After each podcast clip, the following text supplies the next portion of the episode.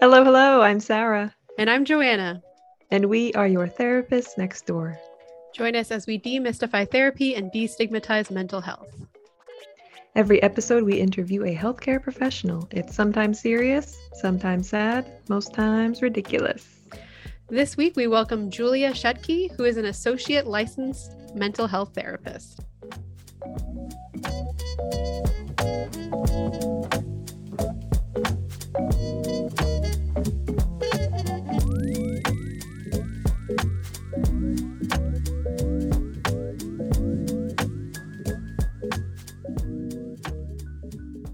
Welcome, everyone, to Therapist Next Door, the podcast that shows you the human side of your friendly neighborhood healthcare worker. We do this by interviewing someone in a helping profession, asking questions that you want the answers to, and answering questions you didn't know you had. I'm Joanna, a board certified music therapist and a licensed professional counselor in the state of Pennsylvania. I'm a white, straight, cisgendered female, and my pronouns are she, hers. And how many cardigans is too many? Because I think I've reached the limit. Yeah. I'm going to quote Rugrats and say, if you have to ask, you'll never know. Mm. Okay. That's Angelica from the Rugrats. Thank you. And I'm Sarah, an LPC from Pennsylvania, transplant from South Jersey. I am a cishet white woman. My pronouns are she, her, and I. Uh, my before married last name rhymed with frisky, and chaos ensued Interesting. and continues to. uh, didn't they totally butcher your name during our graduation ceremony? Oh, I'm so glad you asked. so, like most, it, it's so great what they do for graduations now. And maybe they did this in I, my high school had 400 people in it with 100 graduating class. So it was very small. Everyone knew what everyone's name was. But when you gra- when we graduated from Drexel in 2015, they asked the phonetic pronunciation of your name. So I put, you know, how you pronounce Sarah and then Brisky. Very, very, you know, I thought it was straightforward. Yeah. And then I, as I got up on the stage, they hand they handed the diploma to Sharon Brisky. And it wasn't even me. They called that to the person ahead of me. I'm so sorry. And like I, I, my name is so full of pitfalls. You know, it's got a silent letter in it. I've got a strange last name. But I, yeah, you were before me, I think. Um, Well, and I think we all, everyone in our cohort, then left. we all we were sitting in the front row and we we escaped. We just- I, I we texted left. my mom like I'm leaving. My future in laws were there and my parents. And I said, I'm going to be in the back. So sneak out. There's like thousands of people in so this many people. massive auditorium. Yeah, I felt like I was leaving church early, which Yeah. activated to- something for me. we had to leave like we you know it was like everyone was kind of sitting in like rectangle formulation we were in the front and we just like climbed over chairs and went through the front through these doors We did have to move a chair. Like I think we couldn't leave Yeah. until people in front of us left or something. i don't know I don't know. That's what you get. yeah it was it was a concerted effort because like it was so it was so big and we were like i got the diploma i'm good my parents saw it let's let's leave Yeah, I felt very uh, unrepresented. Like the person who was speaking, I remember th- they were from a background that I was I wasn't I wasn't jazzed to be spoken to by them. So I was like this is not for me. This is for someone named Sharon. I got to go. it's very expensive. Thank you. Thank you for my $150 gown. I think I still have that. Or Oh, maybe I, definitely just got rid of it. because it has these really cool like claw things on it. It's not a regular gown. It's like the sleeves yeah. have these like I don't even know what they're called. I guess like when you graduate from graduate school, you get like a cooler robe, and like the No, hood. yeah, we is- look like we look like the Fire Nation from uh, Avatar. I think I've got a good picture of me like cr- creeping up on my husband. Uh, so I'll we'll we'll have to put that on this episode. That's a good Um, idea. Yeah, because Oh, it was man, a was. ridiculous. Yeah. We Joanna, you and I had a long day that day because I believe we also if you did you, we go to the same after party after dinner. Maybe. I don't know. I don't Maybe. remember. Another place that I left early after I got there. Anywho, yeah. yeah. I don't know. I'm a big fan of Um, leaving places early. So yeah, Joanna, I don't know. Last name, I mean, we can call our last names weird, but I think everybody think they're just weird because last names are not like first names. They're not all floating around by the dozen. I, I know Yeah. plenty of Sarahs. There Yeah, are a I- and that was what they messed America. up. Yeah, they messed up the Sarah part of your name, which is I, people have had a very difficult time pronouncing my name throughout the years, and I've been pretty confused by it. Only because it's a very represented, like it's a very like white English name. It's represented. I like I.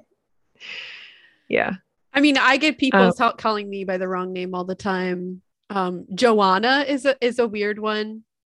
Um, it- it's just like okay, I guess that's right. I guess you got most of it right. I don't I don't know.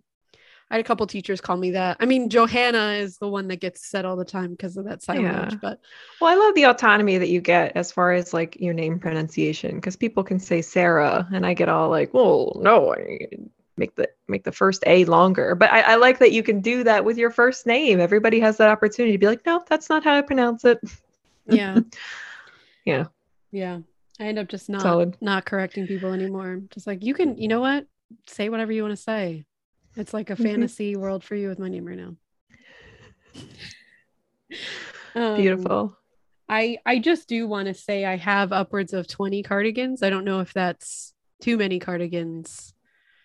Okay, we're getting a nod that that No, is too no, many I- cardigans. Um I think you're. I mean, I, dude, I don't know. I don't know. I feel like if you said 50, I would be like, Joanna, okay, you know, I wouldn't say it's too much, but I did reach a point where I just started folding my sweaters instead of hanging them so I could actually room in my closet. so maybe I have too many sweaters. Well, we just we just like redid our closets, so that's why I was like, Uh-huh. "Wow, look how many I have." Because like before, it was all smushed together, and you're like, "I guess I'll just wear the Mhm. same one that I like," you know. And like I know there's some in the wash, and there were 16 Yeah. in there, and I got rid of three. So like, there's a lot of cardigans. Well, when you take an inventory on something, it always seems like a lot. yeah. Next, I got to go through my like because it dress is shoes a 'cause I lot. don't need them anymore. Yeah. Yeah. Yeah.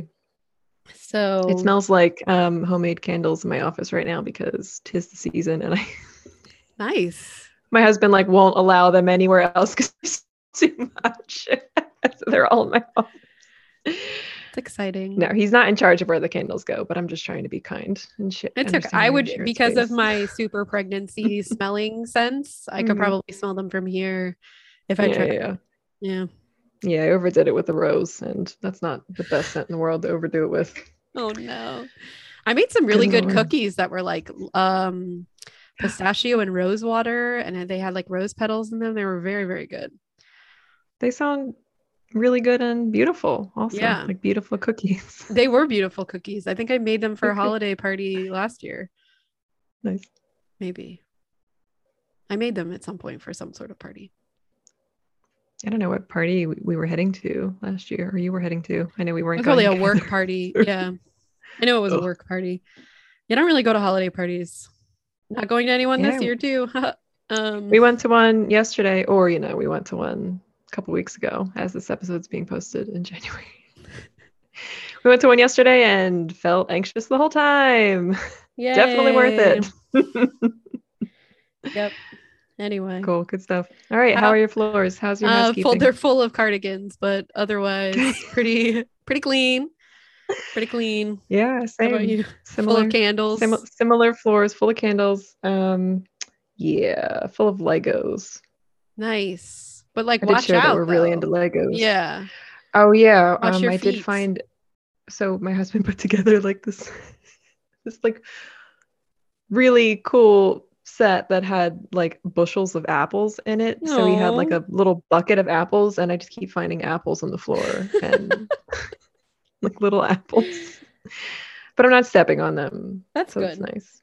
That's good. trying. I try to watch where I walk most Okay. times.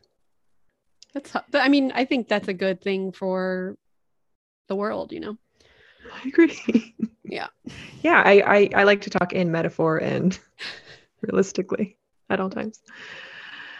All right, cool. All well, right. I am done. Okay, cool. Me too. I'm gonna go put on another cardigan and uh, stay tuned after the break for our lesson for today.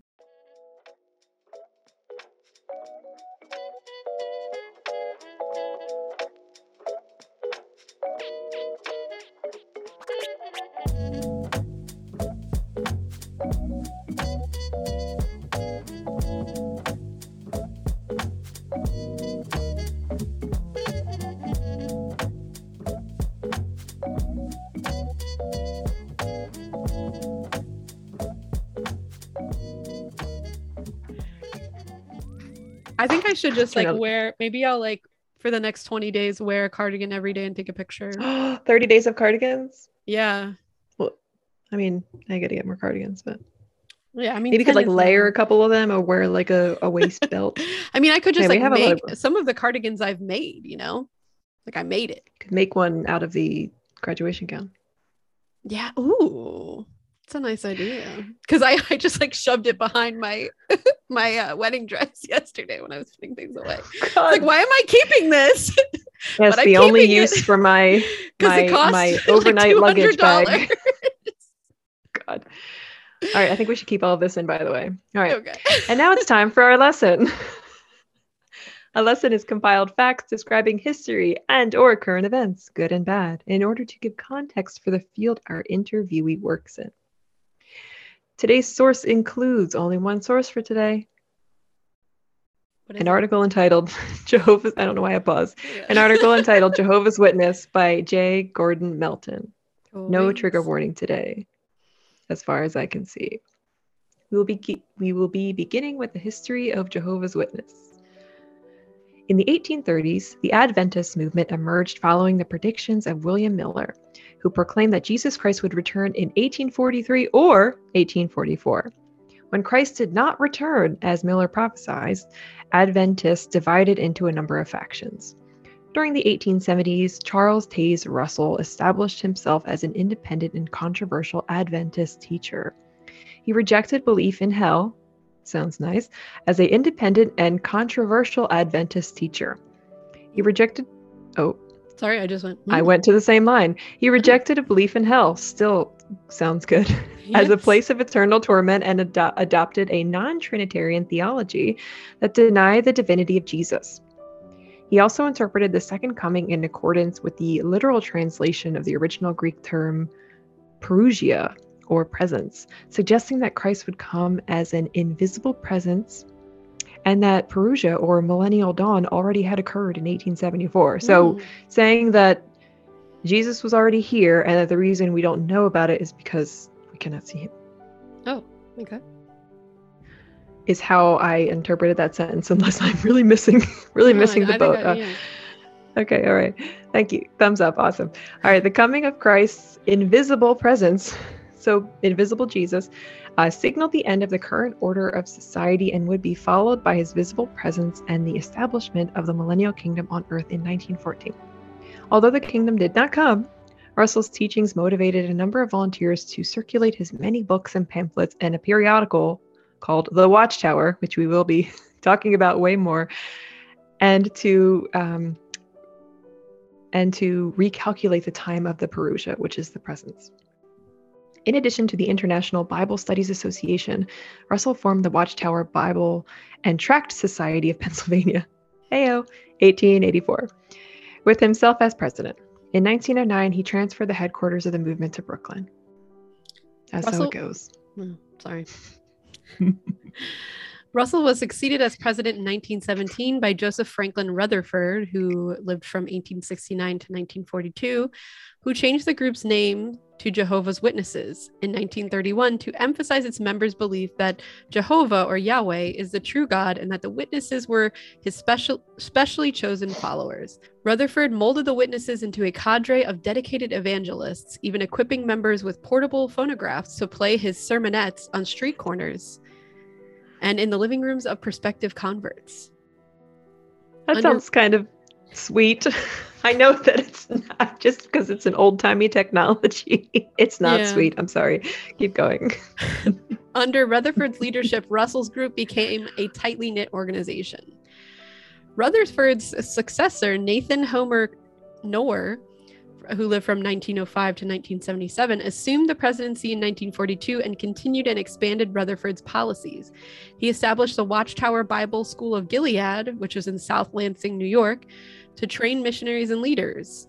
He decreed that all society's books and articles will be to publish were be were to be published anonymous, anonymously and set up adult lay education programs to train witnesses to teach prospective converts. Under Knorr's direction, a group of witnesses produced a new translation of the Bible. In 2000, leader Milton G. Henschel stepped down in a reorganization of the leadership and was replaced by Don A. Adams. The movement's headquarters were transferred to Warwick, New York in 2016. Now, to talk about some of the beliefs. Witnesses hold a number of traditional Christian values as well as many that are unique to them. They affirm that God, Jehovah, is the Most High. Jesus Christ is God's agent through whom sinful humans can be reconciled to God. The Holy Spirit is the name of God's active force in the world. Witnesses believe that they are living in the last days and they look forward to the imminent establishment of God's kingdom on earth, which will be headed by Christ and jointly administered by 144,000 human corulers, which is from Revelation book 7, verse 4. Those who acknowledge Jehovah in his life will become members of the millennial kingdom. Those who reject him will not go to hell but face total extinction.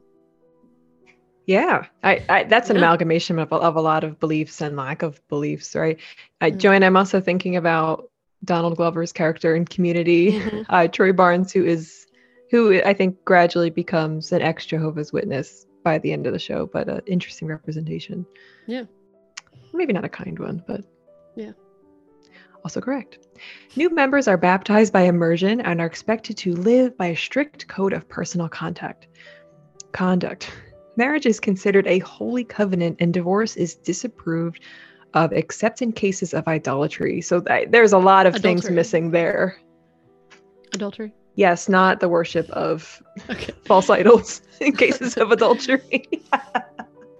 no golden calves for you. But yeah, I, adultery is one thing, one understandable reason for divorce, but there are a whole slew of other uh, acceptable reasons, is the one thing I noticed when putting this together.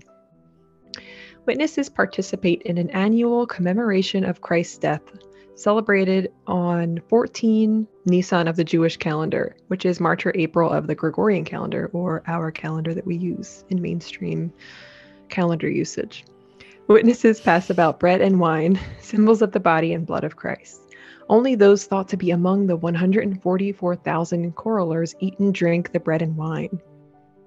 So I, we'll get clarification on this later, but I, I'm hearing and seeing that there are much like other representations of Christianity, there's like a few people in a group that everyone agrees, okay, y'all are the good ones. Yeah. Okay. Okay. The witnesses' teachings stress strict separation from secular government. Although they are generally law abiding, believing that governments are established by God to maintain peace and order, they refuse on biblical grounds to observe certain laws. They do not they do not salute the flag of any nation, believing it an act of false worship.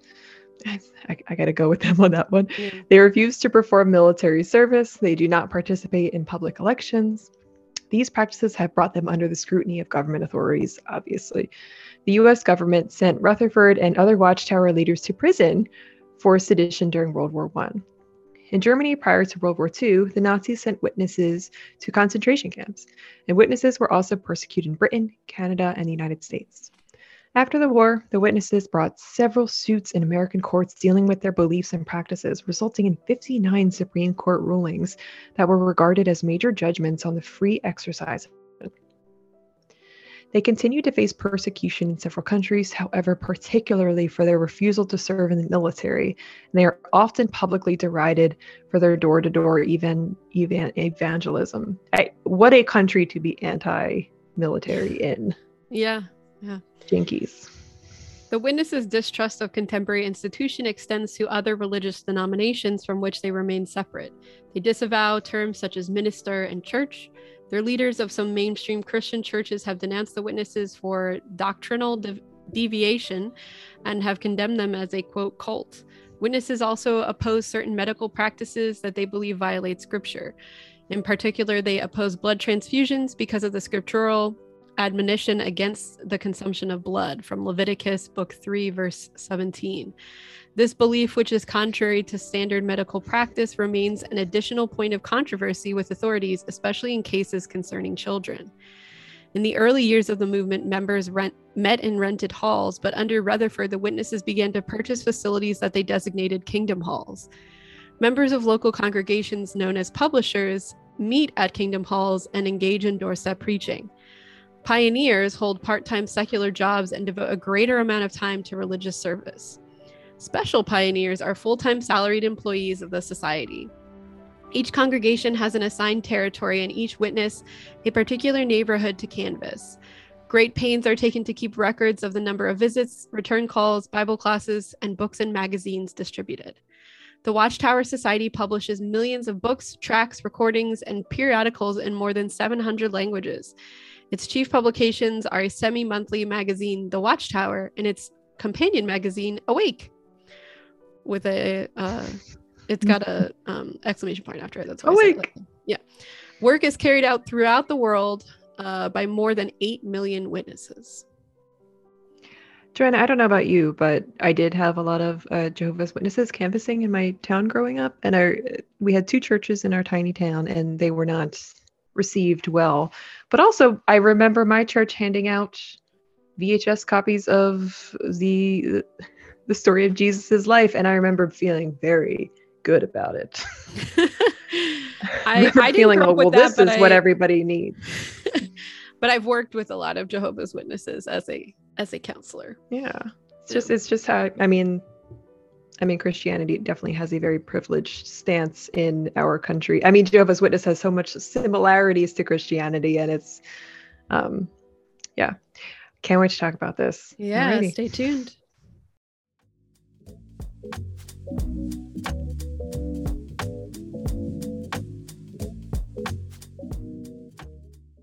All right, Julia Shetke is a licensed mental health counselor associate as well as a licensed social worker associate independent clinician based out of Vancouver, Washington. She is a trained she is a trained psychedelic assisted therapist as well as a certified trauma specialist. She, she specializes in working with trauma generally and more specifically spiritual trauma. She has extensive experience working with spiritual trauma in many contexts, both in and out of the counseling room.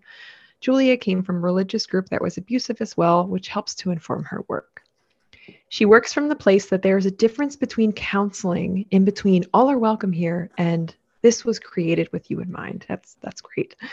When she is not working, you can find her with her family, which now includes a nine-week-old puppy named oh Wilson. Oh Welcome, goodness. Julia. Welcome. Thank you. Thank you so much for having me. Of course. Absolutely. And I think we're very excited also to have another West Coast West Coast representation yeah. on our show. Yeah, I love being over here on the West Coast. It snowed okay. today. Wow. What? Yeah. It's crazy over here. It's That's cool. exciting. Yeah, yeah it, like it did not snow here yet. Days ago, so it's freezing. Yeah. Um, yeah. so Julia, tell us a little bit about the work that you do. So um, I do a lot of different things, but my main focus is on trauma. And um, specifically, I like working with spiritual trauma. Um, so I see a lot of clients, I'd say the majority of my clients have a lot of religious trauma. Um, they come anywhere from coming from cults um, all the way through spiritual groups, such as even mainstream um, churches. And then some of them even come from spiritual groups that they've attended, like yoga studios that have been um, invasive and have hurt them as well. So, anywhere along that spectrum, um, and especially too, I'd like to hit on the fact that um, several of my clients have had um, improper care as LGBTQ people mm. as well. It is such incredibly important work. I've been I've been getting into spiritual trauma treatment myself. Uh, could you for the listener just kind of differentiate exactly what I mean as far as we know about trauma you know, in in our established knowledge as a culture, what differentiates spiritual trauma? Because most people may think of church and religious groups and other things like that as community based and helpful. Yeah. So when I think of spiritual trauma, I think of abuse of power, a lack of autonomy, and a lack to, a lack of being able to ask questions. Those are really big parts of spiritual abuse. When we're looking at where love and fear come from the same people, that's where spiritual abuse comes from.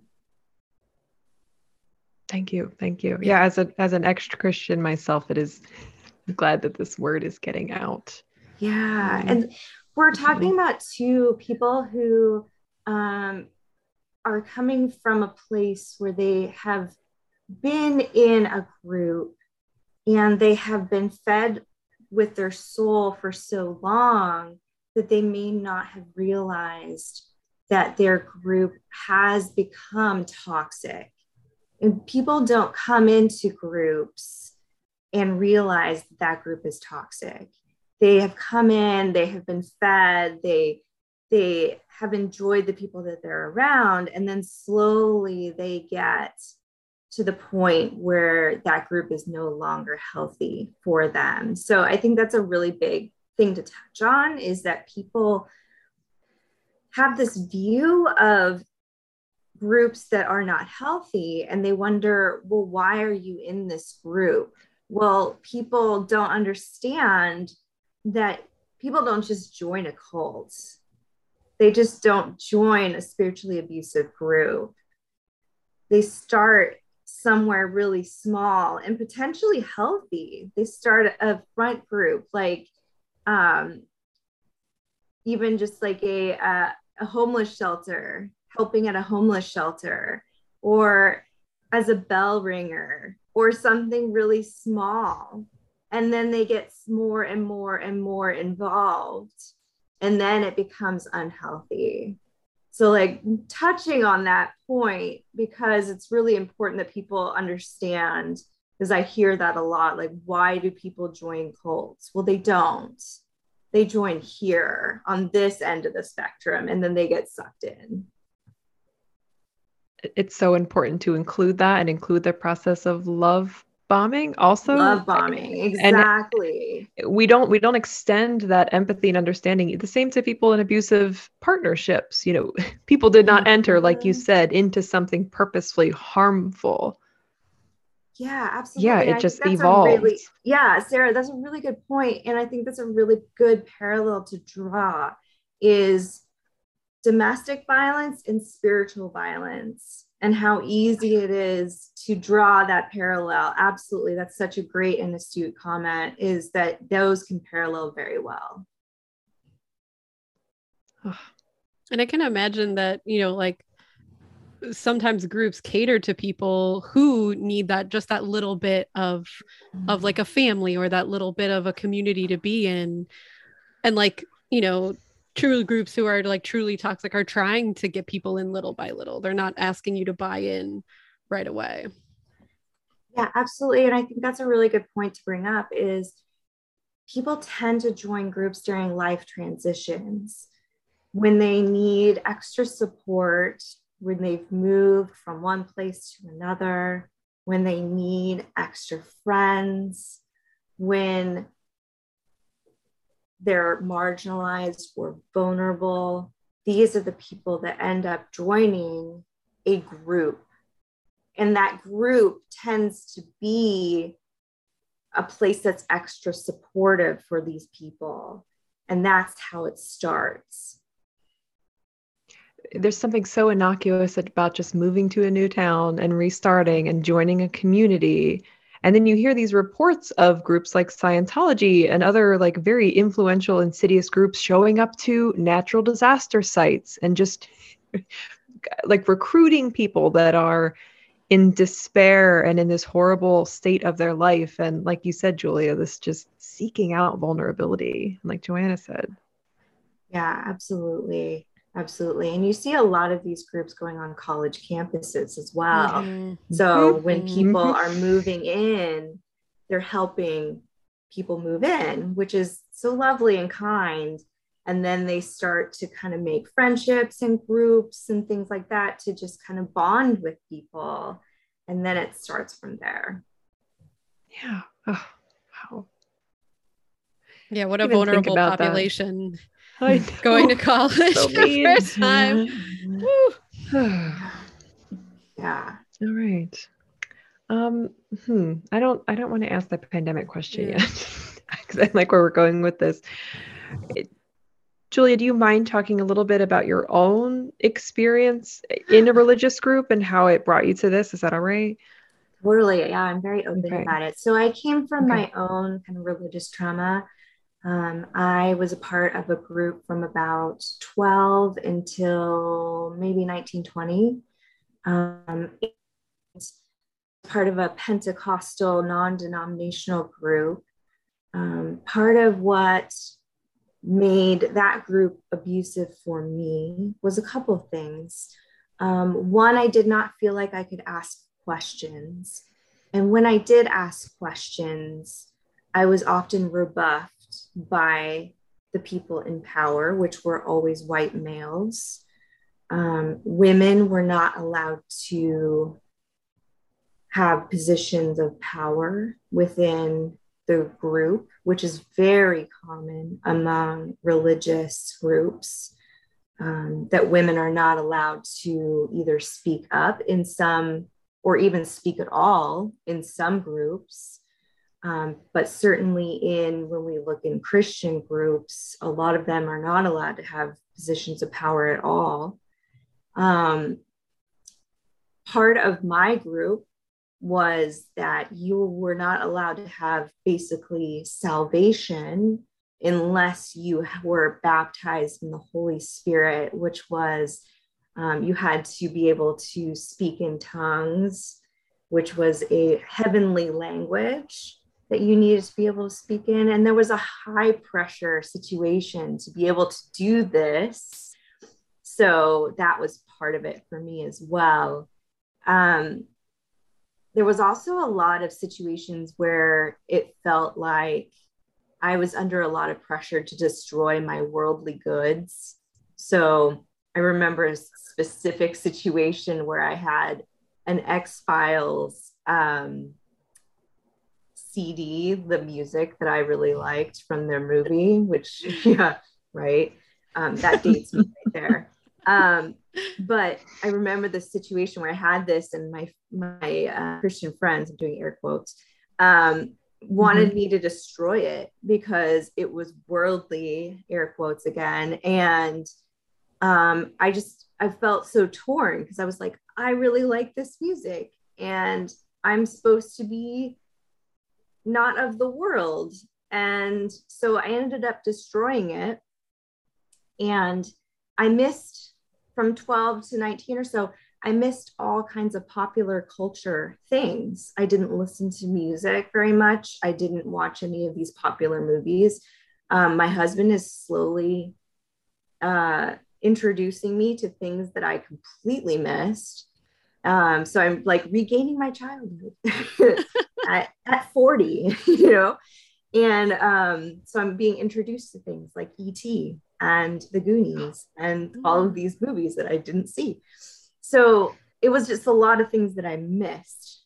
Um, but also, people were really aggressive with their spirituality. So they would come and circle me with laying on hands and which was putting their hands on me and praying for me for my spirits of whatever it was you know darkness or worldliness. And they would just be very aggressive.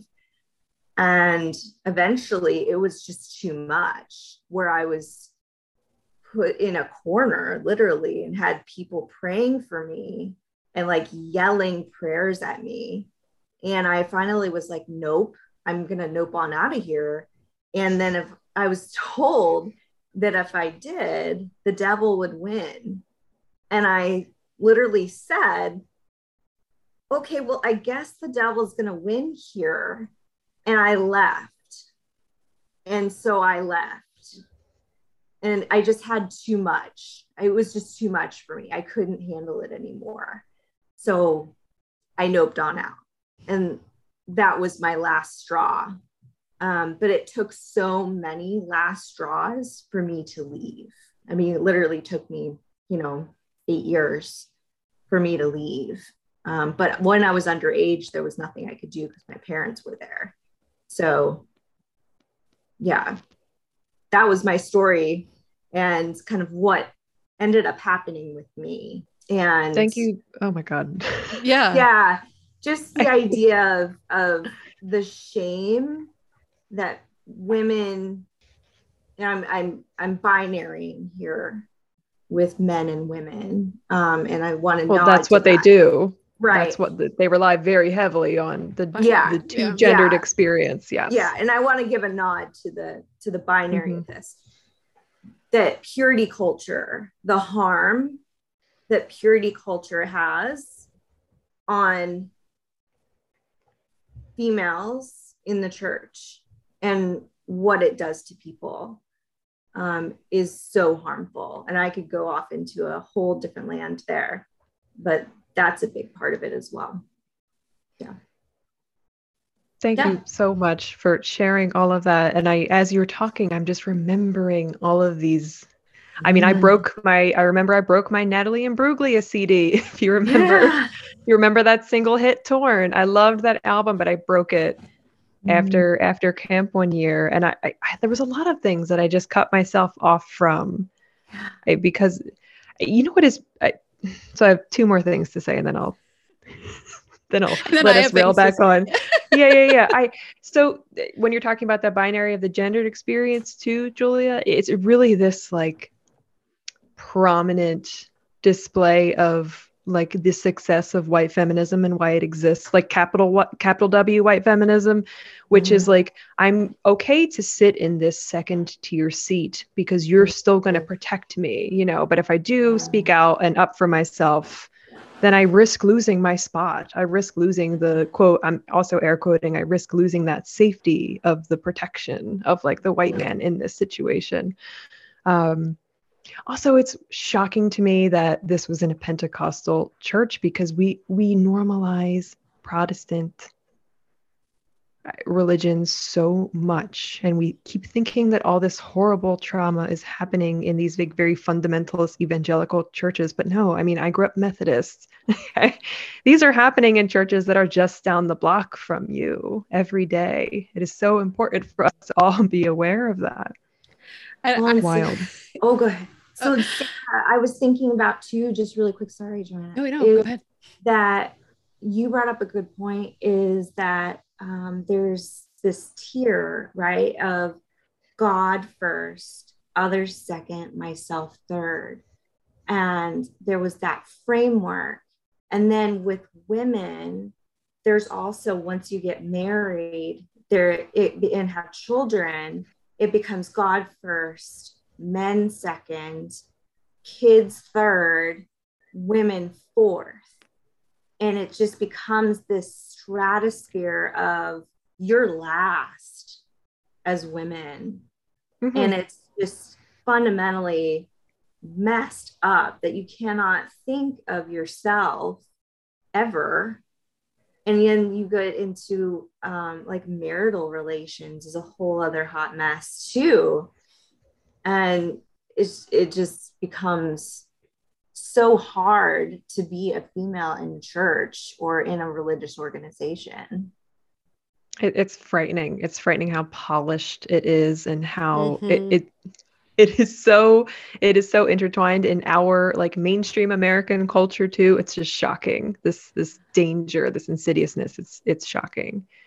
Yeah, I mean, I was gonna say Yeah. I grew up Episcopalian, which you know, and I, I was um, I uh, I w- I went on a retreat once where they blacked out the windows and took all the clocks down, so we didn't have any idea what time it was for a whole weekend, which like not good. not good. And I also remember speaking back to purity, going to the ring thing. um it's so if you don't wait i think one ring- of us should yeah should we talk a little bit about what that is that talk about what is the and like purity thing is. culture in general so go for it julie Julia. Oh, purity culture. Yes. Okay. So um, I remember the ring thing too. So basically, the idea that you are supposed to remain, and you being the woman, Mhm. by the way, the daughter are- especially Yeah, the daughter is Oof. supposed to remain sexually pure until your wedding night. So often, this ritual would be between the father and the daughter, where they would give you a purity ring to wear until your wedding. And they would also have these dramatic um, demonstrations of what purity lack thereof would look like and it would look like passing around a rose and everyone touching it and then look how gross it is at the end. This is what you would be like if you gave yourself or you know if a ripped paper and every time that you rip it there's only this much left to give back to your partner or a chewed piece of gum and if you kept passing it around you really wouldn't want to chew that gum but this is not taught to the boys No. it is taught to the women and then women are taught that they need to cover up to protect the boys. And if you think about it, the boys and the men should be angry that they are being assumed that their resting state is a sexual predator when you think about it. Mm-hmm. Instead, we are just enabling them to think that they are not in control at all of Bingo. their of their thoughts. We ev- so I did go to sleepaway camp. You're being, you know, saved again, Yeah. and every year. So I'm talking 17 and under, like to Mm. fifth grade. I'm talking like young girls, and also sticking with the binary come in and get a speech from the female counselors and then the male counselors as well, who were 18 year old. 18 year old teenage boys, coming in to let us know that we needed to not wear, you know, two piece bathing suits, to wear, not show our midriff, not to wear shorts that were too short. All like, okay, you know, everybody has been, everybody that's been a, everyone who was assigned female at birth has experienced what it's like to walk down a street and have attention on you. But this was suggesting you need to protect your brothers in Christ. You need to spare them the anguish of having to have impure thoughts.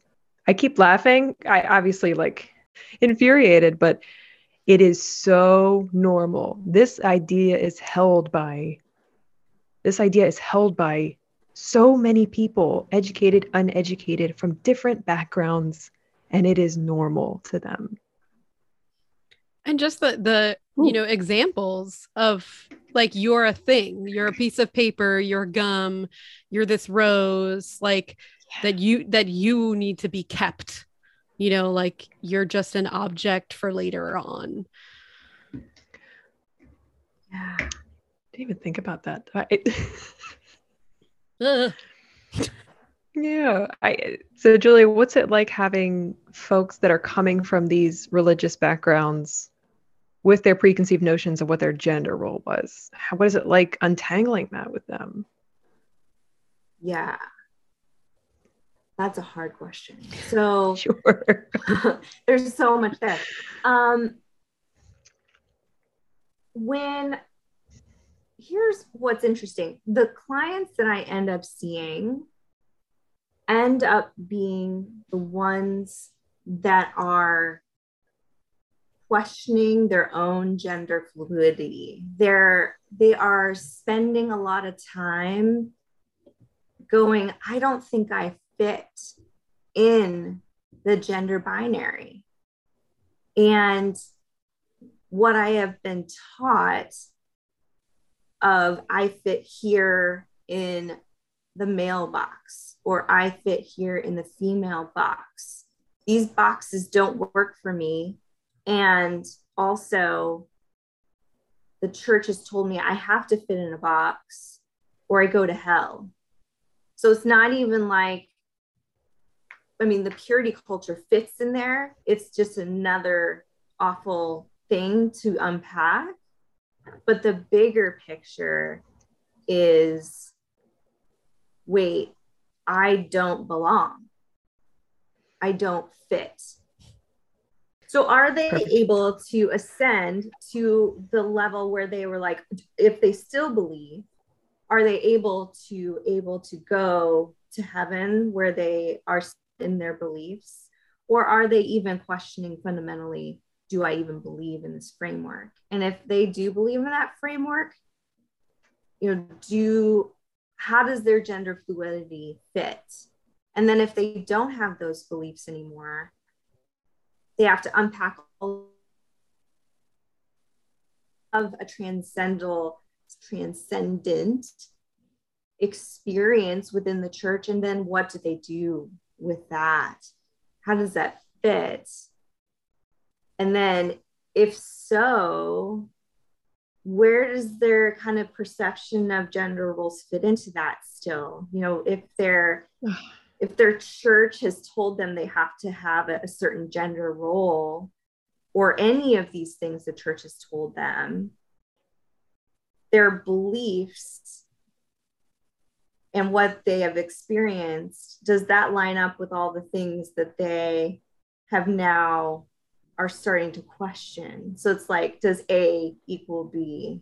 Does that make sense? Yes. It, it does. It sounds like it's a one way ticket to depersonalization. Like, unfortunately, to go through this, they have to unlearn an absolute truth, which has been the only thing keeping them tethered to sanity within this wildly, wildly chaotic mm-hmm. culture and environment. And then all of a sudden, you're they're being told that that's, you know, been the been the source of all your pain and strife. so here's here's some more questions for you to ask yourself but now you're going to get support but is support threatening right yeah especially if they have experienced if they've come out like if we're talking about lgbtq people if they've mm-hmm. come out within the church at all or started to question that and the church knows about it the violence that they may have experienced spiritually because of it and then they're coming out to, let's say, me, they may experience some serious and issues with me. Is they're worried what am i going to say? What am i going to do? Mm-hmm. and just those experiences that they are trying to unpack spiritually and emotionally with someone else that they're worried that they're going to be judged or hurt. Those are really big things for people to unpack and process through. Yeah 100% i now about how there was a long period of time in my 20s where I did not trust any like older adults because when I was still coming to Christianity in my late teens, early 20s, that just looked at me and was like, Oh, I'm so sorry. You know, that's horrible. That's not true. You know, you're not this kind of person. You're not bad because you want to do this. I would be immediately mistrusting of them. And it led to me being mistrusting of a lot of people that tried to offer support during that time. Yeah. Yeah. When you have people who have been the source of truth. Truth, air quotes. For example, when you have youth leaders or adult leaders who have been the voice of God for you, then if you're leaving the church and you no longer trust those voices, who will you trust? Who can yeah, we could have we could have three episodes talking about the youth pastor exchange with right? I almost i almost went to college to be a youth pastor. Yeah i, I thought about it very briefly too. Yep. Yeah. Mm-hmm. i think everybody does. Yeah. It's either that or a church musician. That's what i think i was going to. double major in music and youth pastor mm-hmm. yep yeah so for people listening that is that is somebody who does study theology and can can teach it as well but has the framework to teach it to to kids and like mainly adolescents. And there is often nonsense that happens. Um and i will say like i love my youth yeah. group time. I mean i was in youth group from like grade six until college. It was great for the most part mm-hmm. except for those times where they like blacked out the windows uh they when we went to the ring thing but like it's it's it's interesting because it can be covered up with so much mainstream okayness that like I I understand like someone coming to therapy with this like there's a lot of I mean maybe guilt or like shame is like why do why am I not okay with this because like I did have a good time or like I did feel supported and that's yeah. like what's hard I can imagine from recovering from this is because you know th- eh, there's so many layers. Yeah and i think too when you're talking about youth group especially you have a lot of latchkey kids that are going there because there's a place a safe safe air, air quotes place to go after school where a lot of parents are like cool let's bring them to church because that's a safe place to go and um, so you have a lot of vulnerable and marginalized kids that are going to church after school. And you have a leader that ends up being kind of a surrogate parent for a lot of these kids.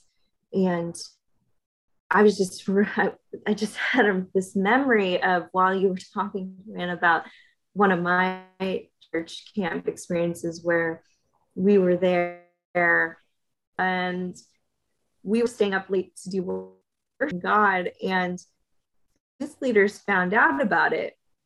And they said, no, God wouldn't have shown up that night, even though we felt like he was there because it was past curfew. Yeah, so, but there's a word for controlling and policing somebody's beliefs so that you can be present at all times for it, and it's fascism. That's about right. so, Julia, what led you into counseling um, or being a therapist for people who are experiencing spiritual trauma? So, I had an amazing therapist. So that's kind of how I got started. Um, I, well, no, that's not true. That was like the medium part. I was a doula for oh. um, about five years women. Um, I was working with birthing individuals as they were walking through their journey from to parenthood.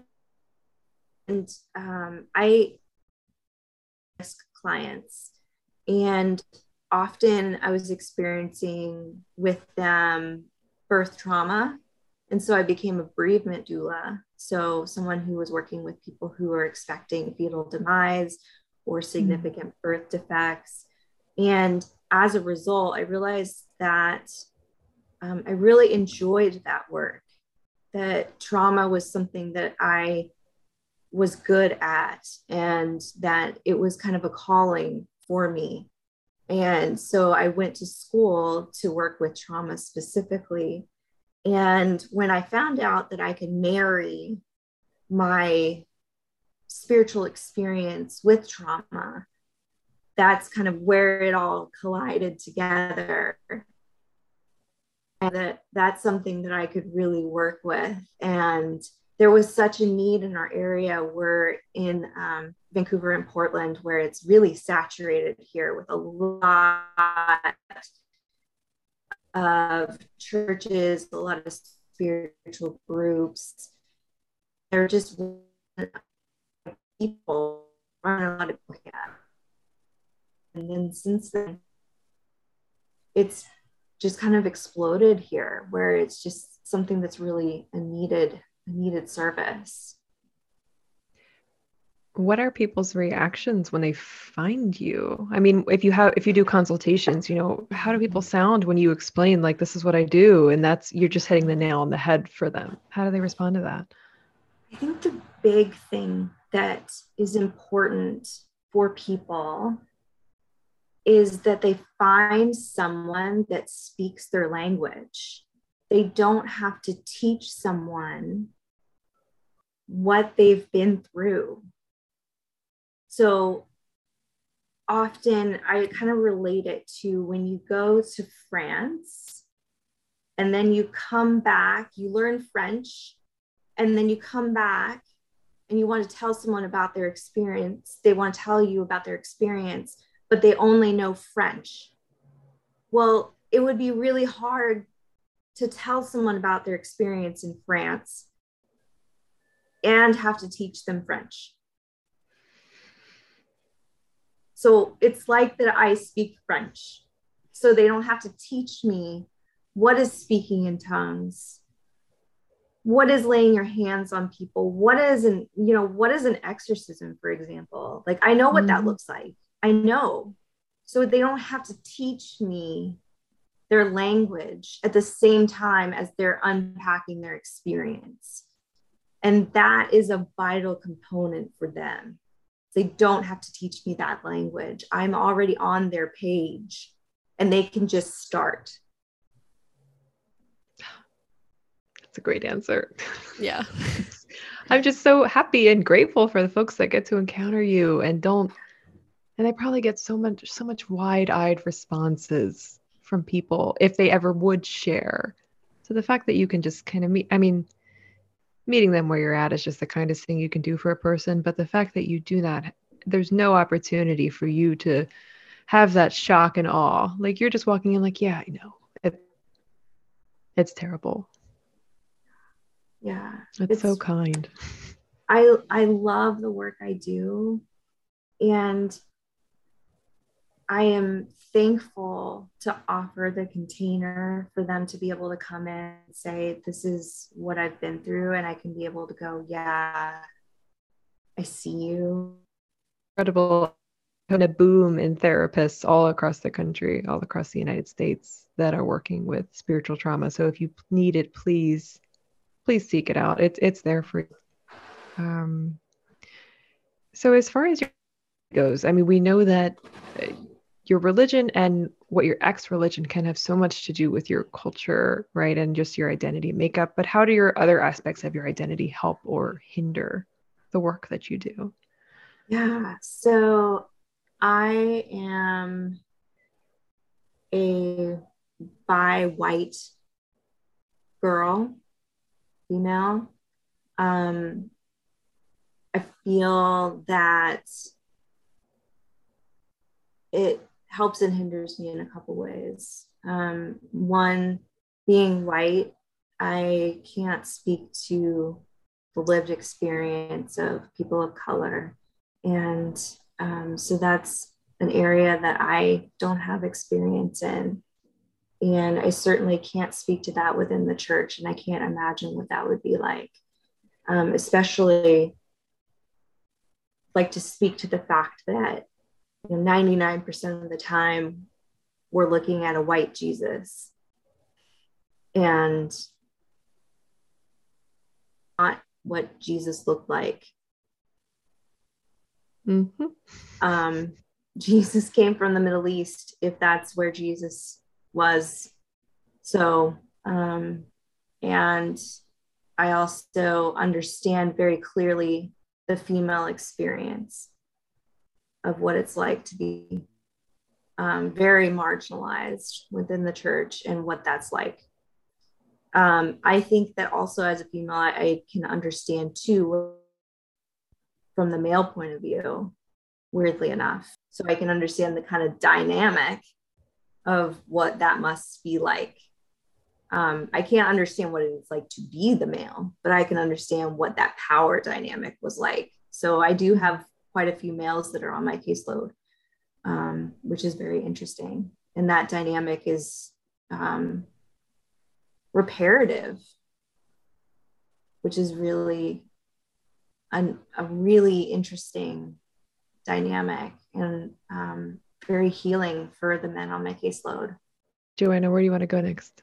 I was going to say, um, are there any resources that you have found yes. That help with your practice that you think our listeners um, would benefit from? Yes, I do. I do have some resources. Um, so, the Reclamation Collective is one resource. Um, they are amazing over there, they're doing great work. Um, they have trainings, they have support groups. They are great. They're just a great group. The Life After po- podcast is fantastic if you're looking for a podcast. Um, and then also, there's amazing um, Instagrams that are out there as well. If you look for um, hashtags for like ex Christian or ex JW, those sorts of things, there's a lot of support out there. Um, what I like about Instagram particularly is that you can go find resources and you can do it anonymously, which is a really big part for people who are deconstructing, which is um, starting to break down their faith or looking into different parts of, um, they're starting to question their faith, um, but they can do it anonymously, especially through Instagram um, so they don't have to follow people so they can do it quietly which is a lot of mm-hmm. really big part of starting to pull apart those threads um, but they may not want their family to know it so mm-hmm. that's where i generally try to have a lot of clients start to go and look at different um, posts and different pieces of advice um, so those are my big three that i have people go to what was the name of the podcast again? Life After? The Life After. Mm-hmm. Life After. Okay. Oh, yeah, like that. Okay. Thank you so much. We are going to put those on our website. Yeah, for sure. For folks Thank to you. take a look at. Yeah, yeah. great. Do you have any questions for us? Although we spoke a lot about our own experiences during this. um, let's see. Ooh, I wanted to add that when you guys talked about the various times that there were um, prophecies about the world ending, there are several others. There's six of them. Oh. So there's 1878, 1881, 1914, 1918, 1925, and 1975. So all all the same line of folks were predicting this, or was this the Adventists splitting off in different there groups? There were a bunch of them. Yeah. So I thought that was wow. interesting. And then um, you were asking about the 144,000. And so I was going to yes. tell you a little bit about that was that um, there's a limited group of people that will, after death, go to heaven, have time to act properly up there and then they will become heavenly rulers and restore mankind to God's standards. So that's okay, so then when they the yeah. When they become rulers, do they then make room for more witnesses to go into heaven? Yeah, I think what the okay. what happened this is a bit dodgy for me because I've I've been trying to, to to work this out. What what I'm hearing, and again, I'm really excited to hear feedback on this is yeah. that they will restore the people that are on earth to God's standards. Oh, okay. And then it seems like those people can still go to heaven. Okay. That are okay. here. But I would love to be corrected. Please okay. correct yeah, me. Absolutely. Yeah. Yeah. Yeah. Thank you. Thank you for adding that. I, yeah. Mm-hmm, mm-hmm, mm-hmm. When you lay it all out, I mean, any any religion that you look at, when you lay it all out, its history and how its ideologies came to be, it all seems uh, sus. I'm, I'm, I'm sus about a lot of it. Hope I use that right. I would also be love to be did. corrected by our you younger listeners. Yeah. There's a really great great, present. book called um, Love, Terror, and Brainwashing. Ooh. And um, that one is a really good book for people who are um, really wanting to get into kind of a textbooky kind of book about um, spiritual trauma and um, like the really nitty gritty. And then if you really want some like really nice, pretty light reading that makes you feel good, Sacred Wounds is another really great book to be Okay. like, hey, you're And not that's not alone. facetious. It definitely is. It definitely is very nice. Okay. yes good. it is very nice and will make you feel good and is a, Aw. like a hey you're not alone here's how you can find your self-care and support it's a really great book Because Oh, clearly that's we're both very. Thank interested you. in this and have like personal um experience. What? What? Yeah. Yeah. Thank Julia, thank you so, so much. All right. Great. beautiful. Well, All right, are we ready for so, our so we have much? to ask our last question. We we can't get too off the rails. Yeah. dun, dun. We might have asked this before on another podcast, but I just like it a lot. So I'm ask it Okay. again. Pizza and cake or tacos and pie? Oh shoot. oh um pizza and cake as long as it's not chocolate cake because i don't eat chocolate Okay. Yeah, we can take out chocolate cake. Um, I've recently discovered pecan pie, so I'll change my answer to tacos and pie. This is hard. 'Cause This I can do, a like- hard question. Yeah, and I, and also I think last time we asked this, I was like, I don't just want ground meat all the time, but I can do like do my a chicken gosh. taco. I can do Fish a haddock taco. Oh my gosh. Hell yeah. Mm. Yeah, What about I you, Joanna? I I pretty sure I probably said pizza and cake last time because I love pizza, but I think I'm gonna go with tacos and pie this time just because like pie offers so much different stuff So much. and tacos as well. Um, And quiche, right? That's a pie. sure, oh it is I don't love quiche. I don't. I don't know why I responded like that. Like I needed to have it. quiche. Goodness. Finally. All right, let me start my dramatic goodbye again. Julia, we were so happy to have you. Thank you so much for coming on the show, for joining us at our East Coast time. And um, it was such a pleasure. And we look forward to chatting in the future. thank you Thank you. Of course.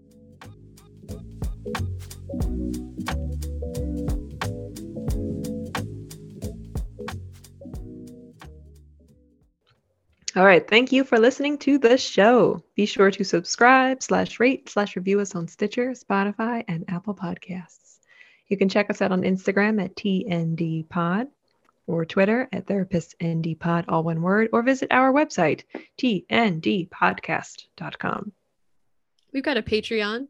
Uh, it's patreon.com slash TND podcast. Check it out. We got some cool stuff. Also, if you would love to send us an email or you would love to be a guest on the show, you can email us at therapists next door at gmail.com. That's therapist plural next door at gmail.com. I'm pretty sure that's right. I'm going off the top of my head right now. I'm not looking at the script. So You got it. pr- pretty got it. sure. Yep. Sarah, do you have anything to plug? Yeah, definitely. I'm going to double plug the Patreon. Visit it, visit us to offer us support so we can keep bringing you amazing content like what we had today. You can visit my Instagram at teletherapist underscore. I know I don't need to say it, but I am. Also, it's not teletherapist, it's teletherapy with Sarah. and visit my website, teletherapywithsarah.com. Read my blog. It's for professional and working class mil- millennials, posting every other week. In January, there will be four blog posts. That's one per week. Whoa. So look whoa, out in whoa, January. If you are either a professional millennial, a working class millennial, or a professional millennial from a working class background, there is going to be information for you. or if you're just interested. Check it out. Yeah.